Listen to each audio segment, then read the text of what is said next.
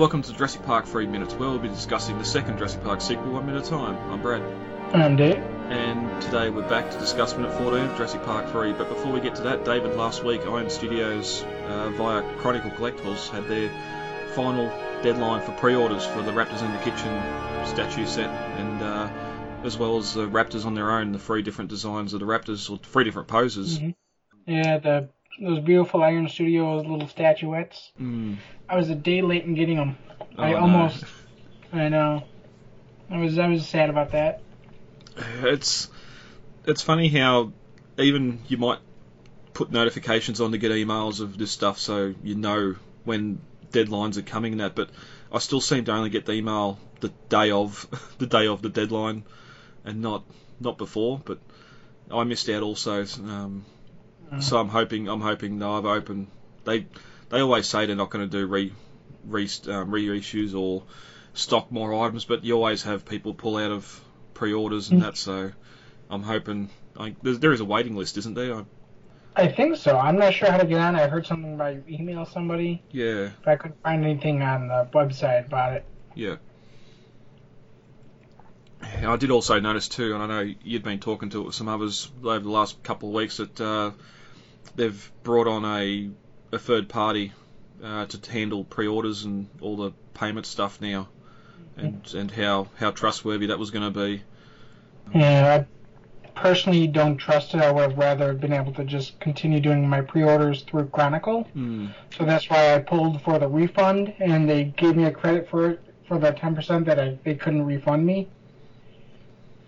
But I I just didn't use it in time. Yeah, I wonder if that's more so just to, because technically when you do do a pre-order, you do you are in a contract to pay certain payments a month or certain amount of money a month, and and go all the way through whether it's ten months, six months, or whatever the other payment plans are, and then at the end of the time you've paid in full and you get your product. Where you can only you can only imagine how many people start pay the first payment and don't pay again, or and they've they've locked into having a certain amount ordered or made Mm-hmm. And then all of a sudden, I think the the breakout T Rex probably would have been a big a big one with that. Just how many people would have pre-ordered that? Then once we started seeing it in hand, how many people would have abandoned ship and they would have been stuck with so many orders. Mm-hmm. Whereas having this third party company maybe uh, come in to do payments, maybe they can um, they can then go after you for the full payments, and it's not just a matter of people doing a pre-order then disappearing and. The worst, worst that can happen to them is they're blacklisted from Chronicle again. Well, I don't want to do that, but the thing I was looking forward to in the with the uh, Iron Studios was that it was only ninety nine dollars. Yeah, I was just gonna pay it. I was just gonna pay that in full. Unfortunately, I didn't jump on it in time. Yeah, and that's one fantastic thing that um, you were getting with these statues from Ironhead. That just Iron Studios, just the, the affordability of it. It's not Mhm. it's not these thousand dollar busts or the big T Rex or even the breakout set. And even I can't recall if we got a price on the Rotunda and T Rex statue we talked about it. I actually looked at uh, the oh the Rotunda T Rex. Yeah, Um, I have to check. I think it. I don't think it's gone up for pre-order yet. yeah. I seem to think it was for twelve hundred or something because it was around the same as the Raptor busts. Mm-hmm. But, but it is a massive a massive piece as well as we as we discussed on that minute. But these things, just for the size they are, the amount of detail, and just how accurate to the Jurassic Raptors, Jurassic Park Raptors, and for a hundred bucks, it was just it's cheaper than the Mansion Lego set.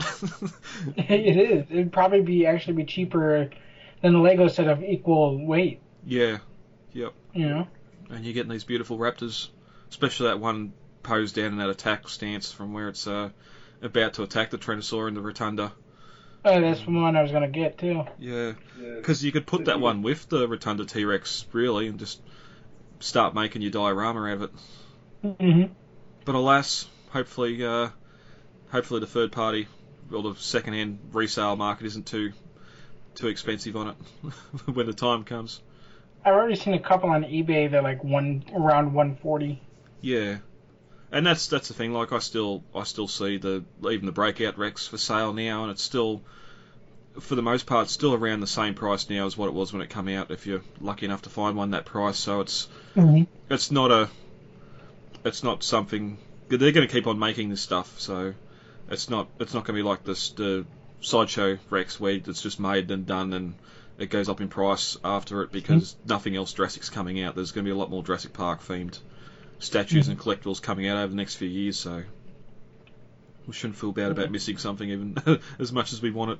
Because the Mhm. the, Well, the Pachycephalosaurus went up too. It was its final pre-orders was last week or a couple of weeks ago as well hmm for the maquette. Yeah.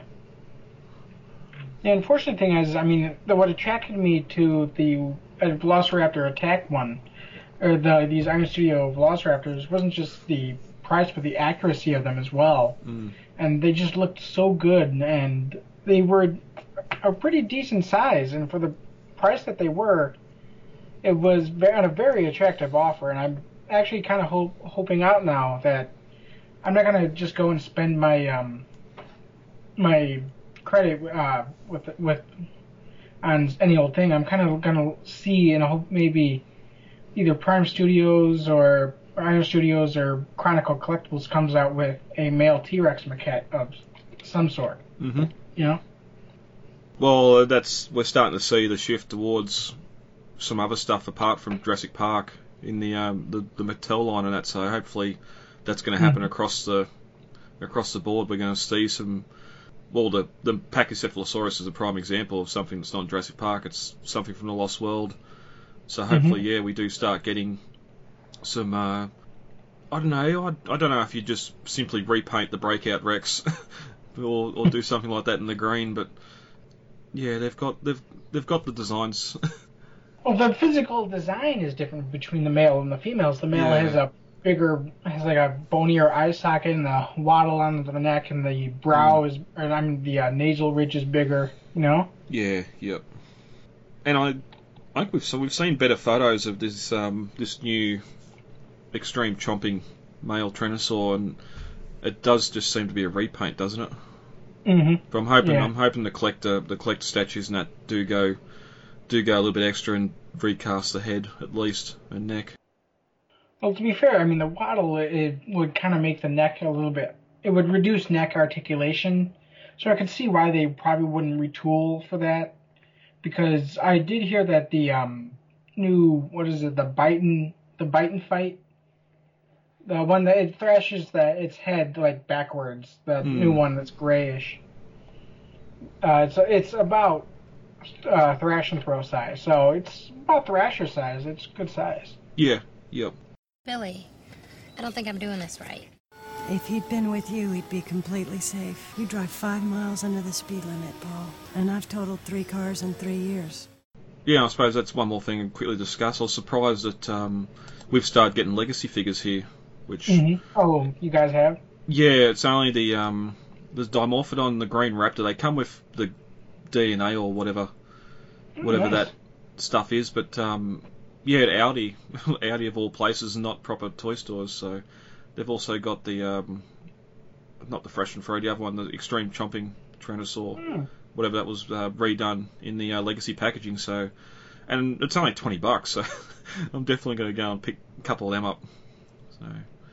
It's just good to see some of that exclusive stuff, like your Walmart exclusives and that over there, starting to come out here, which is Mhm. very strange. We never we never get any of that. It's all if we want it, we got to get it online. At, a lot more expensive than what you get it at stores there. So, uh, anything else on that you want to discuss before we get into today's minute? Mm, Not really. I think we got covered that pretty well. All right. As we entered minute 13 of Jurassic Park 3, Bill and Grant had arrived at the bar and had met the Kirbys and were about to sit down. As we open on minute 14, Mr. Kirby asked Alan, Boys, what are you drinking? And they order an ice pick from the waitress. At the seven second mark, Paul begins with how much him and Amanda have admired his work for years, and Amanda says it's truly inspiring. Paul continues with how much Amanda and he love the outdoors and names off a couple of the trips they've done K2, the Nile, and the Galapagos Islands. At the 19 second mark, Amanda remarks that they've even got two tickets reserved on the first commercial space flight to the moon. At the 30 second mark, Paul says that they've chartered an aircraft fly them over Isla Sorna and that they want Grant to be their guide. Dumbfounded, Grant stammers that he's really busy and he can recommend a couple of guys that are highly qualified. at the 54 second mark, Grant counters with you wouldn't be able to fly low enough to see anything of interest anyway. And as the minute ends, Amanda comes back with, Well, you see, that's the interesting part. And this ends minute 14 of Jurassic Park 3. As we ended minute 13 last week, Billy and Alan had arrived at the bar and had met Amanda and Paul and were sitting down to order. Uh, as they do, Paul asks them, What are you drinking, boys? And they both order an ice pick, which, uh, after Googling, it's a drink made up mainly of vodka, lemon, and um, either sugar or brewed tea, which doesn't really sound that appetizing. Vodka and lemon, maybe, but having brewed. I'm not a vodka person, so it's. I mean, it doesn't really attract me in the first place. Yeah, know? yeah. Being sort of in Montana, maybe a little bit drier, arid regions, sort of lemon and vodka would be a good for a first quencher, but then you're adding all that sugar or tea to it. it, um, it just seems like a um, an odd drink, and later on, where we'd actually see the maid bring the drinks over, it does look exactly like the images on Google. So that's um, that's what they're after, an ice pick. um, Paul begins first off. Let uh, let me say, Amanda and I have admired your work for years, truly inspiring. And uh, Amanda and I, well, we just love the outdoors. Heck, we've been on pretty much every or any adventure tour they can come up with: the Nile, Galapagos, and K2, which I don't think Nile cruising is as adventurous as what it once was.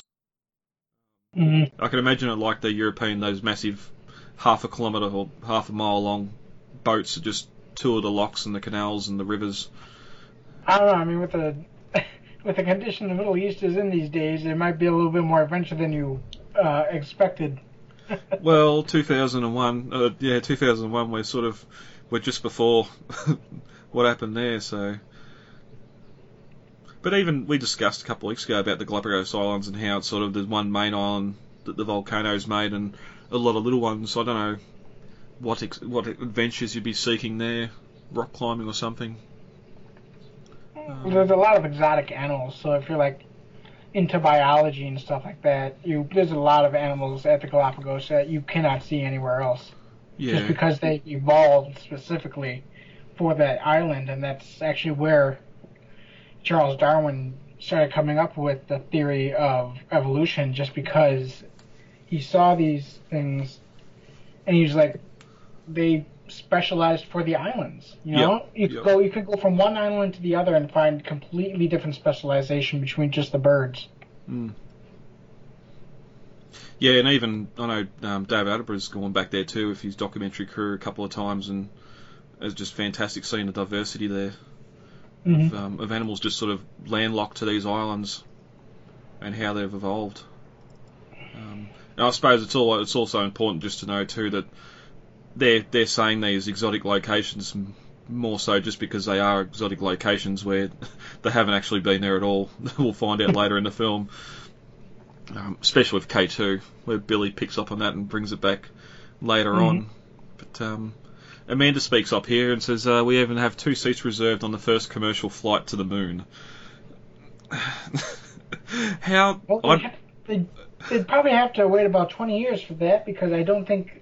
I think uh, uh, is Elon Musk started is actually starting to book trips for that now, well, like there's, trip to space for vacation. there's there's him, like um, Richard Branson and Virgin Galactic are still trying to get people into space. There's, there are there's even that company that are sell, selling tickets for one-way trips to Mars, where people are just going to go to Mars and try and live with no hope of returning. So, in today's age, yes, that's a possibility. But in 2001, we still had NASA just manning flights up to the International Space Station and stuff like that. I don't think a return to the moon was even on the cards because we're not even No, it we're only midway through. Space force. Yeah. Yeah. And we're only sort of midway into George Bush's second or first term too, so uh, first, yeah, first I think. Um, Mhm. So it's sort of space isn't really there. And okay, if they found a company that, well, again, this is all probably just BS because they're trying to sound wealthy, but Mhm. you'd have to find a company then somehow pay pay your way on the two seats and whether that's in 10 years, 20 years or 40 years before they finally get there if they don't go bust in the meantime. Mhm. It's definitely an investment you're probably not going to see. Elon Musk has made a blow on uh, shooting cars out into space. You know. Yep. And that's that's those eccentric billionaires that have got money to burn and can put the money behind the research and the tech to do stuff like that. They'll I can see him get to Mars before NASA or America ever does again. Um, well, even China's trying to get to like 2020. They want to be back on the moon and setting up their moon base. So, yeah, it just it just sounds it just sounds. Um, there could be a lot of other things you could say to sort of come over how rich you are instead of we we going to the moon. Yeah. And also sort of her line delivery here too. She sort of just says it and looks blankly back down at the table, and it's something that's picked up in the script, especially when they meet back in the dig site, and then here Grant sort of says or describes Amanda as being someone that's um, her attention's elsewhere or looking tired. Um, and as we sort of know, worrying about Eric, she's probably a lot of sleepless nights and that, and not really thinking straight. And here, where it's Paul sort of doing most of the talking just to try and get Grant on side. And Paul continues, and for our wedding anniversary this year, we want to do something really special, something once in a lifetime. So I've chartered a plane to fly us over Isla and we'd like you to be our guide. Mhm. I don't know how a plane ride. Oh, yes, for us certainly. I prefer a plane ride over Sorna and a trip to the moon any day. But on the on the grand scale of adventure seeking and uh, and that sort of thing, I don't know how a plane ride over Sorna would compare to hiking K2 or hmm or some other things. Well, I mean, just hiking K2 isn't really exactly something you'd think that a rich person would want to do because that is a very, very arduous adventure and it takes a lot of training and a lot of just preparation of climbing other mountains Yeah, before you get to that level. I mean, there's when you're like a mountain climber, there are tiers uh, between like amateur and expert when it comes to mountain climbing. And, and honestly, I would probably consider my myself one tier from amateur. I mean, I've climbed mountains, but I don't think. I mean, I've seen what happens when people climb Everest, and it, if something goes wrong, it goes wrong, and there's no help coming. Yeah. Well, that's and same here. Like I, I can go out there and we got a small mountain range behind the town here, and there's walking tracks up it, and you take your walking stick and go up it, and that's fine. There's no actual climbing of of rocks or jumping crevasses or anything like that you got to worry about. So I'd probably be at the novice end of the scale, but um, I prefer to drive up it in my four wheel drive, but that's a different story. You think, yeah, okay, well, if you've done K2, maybe Everest would be the next the next bucket item to do, but again, if if they're that rich, then it'd be just Sherpas carrying them up on on their seats or something, and dragging them up the hill, and they're not actually doing any work. Especially, I I I don't know how old um, oh, Téa Leoni or uh, what's Paul Kirby's real name?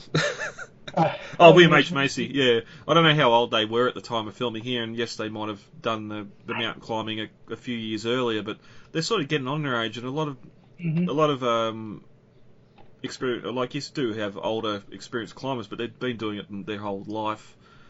I'm pretty sure if if they went to do any of these climbs, they'd be told pretty sternly, "No, you're too old. You can't Mhm. go back. go back now." He's 68 years old, so he would have been about almost 50 Fifty, yeah. when uh, this movie filmed. Yep. but uh, Grant looks on in dumb silence, and um, their drinks will arrive, which, as I said before, they sort of you get a chance to see what they look like. But um, it gives Grant a, a chance to sort of let it sink in what he just heard, and he comes back with it's very it's a very kind offer, Mr. Kirby, but I'm a very busy man, um, and he, he can recommend a couple of guys that are really highly qualified, and both the, the Kirbys are shaking their heads like no. And Paul says, "No, no, no, you're the best. You've seen these animals in the flesh. There's no one, no one else that even comes close to you." Which Mhm. I always seen as um, as more of uh, no one else like his survivor and seen him. Not that he's a qualified paleontologist, Mhm. and that's why. Uh, it kind of begs the question: Who are the other people though that he could have recommended? I mean, obviously somebody who had been to the island before, I would think. I just wonder if they maybe had already approached Ian Malcolm and he told them, "Oh no, God no, no, no, no, no." Yeah. And of course, no, and I'm going to ring the other members of your team and say no as well, and tell them not to go. Possibly, I was thinking maybe a maybe if they were able to contact him and if he wasn't in prison, um, Nick Van Owen, possibly. uh, doubt Roland, uh, doubt Roland would want anything to ever do with it again. Sarah in the same boat as Ian. You know. Yeah, but then because because of the way he worded his response here, we're we're thinking of other characters from pre- the previous films who could be a guide more so because they've been to the island. Now Grant never lets on or says anything here that he hasn't even been to that island before, and that's brought up later on where it's Yeah. a mis misinformation there or misunderstanding there. So in the um uh in the um in the shooting script, they actually he actually says um I can rem- re- recommend a couple of other paleontologists that are really highly qualified. So he actually they've cut the word paleontologist from the, the script or Mm. from the film. Um, I don't know if that's just to cut it down a little bit. There's a lot more sort of added here as well, and that's not filmed as well. So he could have some, um, and of course, I'm sure other paleontologists would love to would jump over Grant to get to the island, even I'm- if it's sure they'd relish the option, but as Willie Mac- Macy brings up here, he's the only one who's seen him in the flesh. mm, yep, And to be fair, besides Ellie Sattler, he would be right yeah, because Burke is dead. yeah. But then there's sort of the other thing too. If you're going to look, well, they're they're solely here because they think Grant's been to the island and can handle being on the ground with the animals. Um, I'm sure there's some inept InGen workforce that were there when the Rex was lifted off that had been on the island as well that would probably do it for a lot cheaper. Mhm. But they've um, they've come to Grant because uh, because of their nefarious motives. Grant ponders for the thought for a moment and replies, "You wouldn't be able to fly low enough to see anything of real interest anyway." And as the minute ends, Amanda's encourage him. Well, that's the interesting part, and we'll get into what uh, she, the interesting part is next minute. But uh, over in the script and novel comparisons, the only real difference in the script is Alan's, Alan's response to Paul. Oh, they, they can fly over Sorna, and uh, he says, "I'm flattered, but I've taken this little adventure tour, and with the air restrictions you've imposed after the incident in San Diego, you can't fly low enough to see anything of interest." So, Which I do like. I do like here that in the script that they do bring up San Diego again. You know, Mm. because that was kind of a very big deal. It was a very, it was a big turning point in the franchise. yeah, yep, yeah. Well, it sort of took took this something that happened in secret and made it world world knowledge. Exactly. and we've sort of discussed before about just how much that incident sort of shaped the world, and moving on from there, the whole the whole um, paleontology thing, where you've got live animals there, genetically engineered or not, um, hmm and we've sort of already seen that in the first bit of the film. Mhm. Of course, when who uh, besides Grant, who obviously seems to be want to be completely done with dinosaurs that aren't rock. I'm sure there would be there's paleontologists lined up who'd love to see these animals interacting in the wild in the flesh. You know. Yeah. Yep.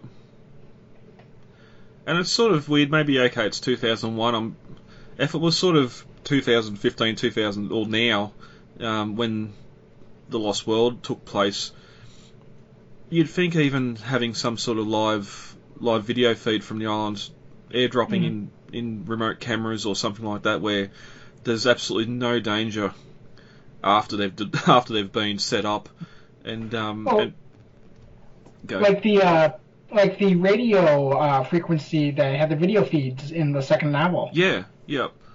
And they, they Richard Levine, while he's there, um, specifically sort of jerry rigs the, the video network with a transponder, like with a broadcast, so you can broadcast the. Uh, well, they pick it up in the trails, and I'm pretty sure they um, broadcast off island as well, so they can monitor the extinction or the supposed extinction of the animals in time co- to come.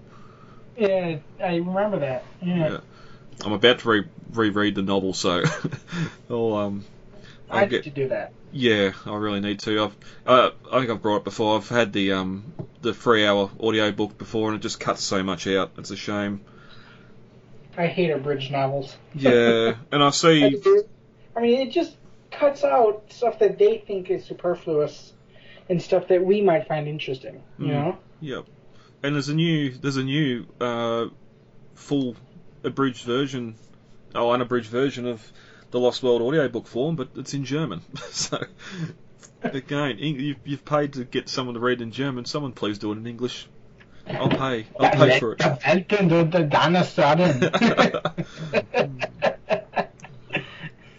But uh, yeah, briefly look at the novel here. There's also the difference in Alan's response, which I mentioned before. I'm sorry, but there's no force on Earth or in heaven that could get me anywhere near InGen's creations again.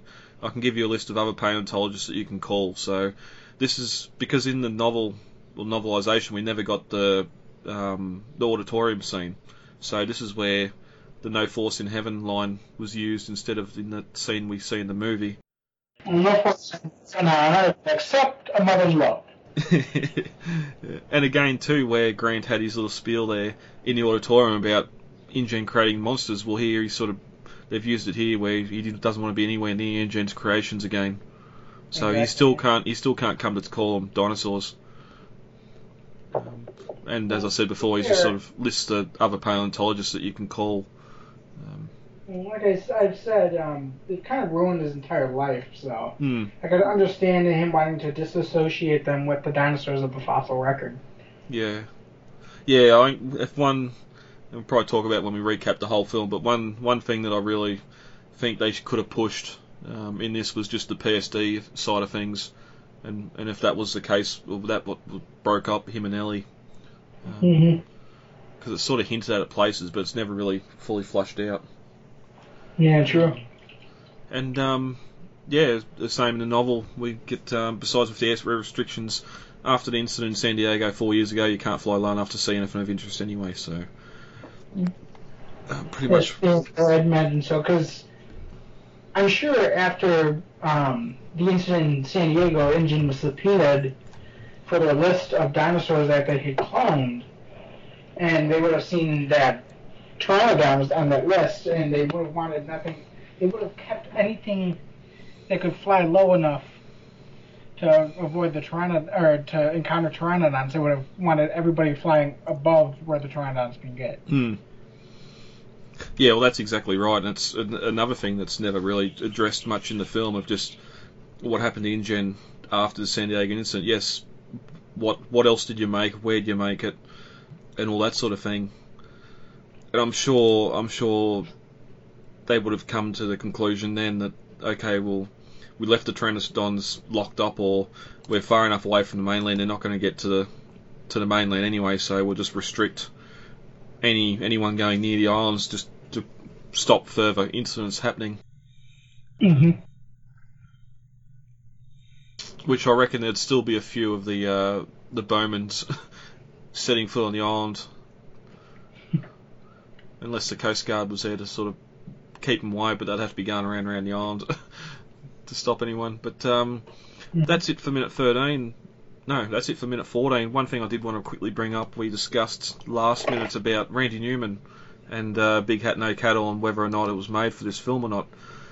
Done some googling and it was um, recorded in 1999, so three years before Jurassic Park 3 came out. Which 99 they would have been in production on the film, but I don't think they would have would have made because it was only it was only pushed back once from 2000 2001, so I don't Mhm. I don't think they've uh, retroactively had Randy record it for the film. It's just something they've paid the license for and had playing here, and it just for uh, for its part anyway sort of resembles or sort of goes along with where Grant is here as well. Mm-hmm. But um, that's been at 14. Anything else we want to discuss before we get heavy for the day? Uh, not really. All right. If you want to get a hold of us, you can email us at lostworldminute.com. The main website is jurassicminutes.wordpress.com, and you can find the Lost World Minutes and Jurassic Minutes over on Facebook with the uh, pages there. David, where are you on Twitter and Instagram? Uh, Twitter, we are at Jurassic Minute. Uh, Instagram is the Jurassic Minutes Podcast. Some of the worst things imaginable have been done with the best intentions. This is how you make dinosaurs? No. This is how you play God. If we split up, I'm going with you guys. Dinosaurs lived 65 million years ago. What is left of them is fossilized in the rocks, and it is in the rock that real scientists make real discoveries. Now, what John Hammond and InGen did at Jurassic Park is create genetically engineered theme park monsters, nothing more and nothing less. Um, are you saying that you wouldn't want to get onto Isla Sorna and study them if you had the chance? No force on earth or heaven could get me on that island.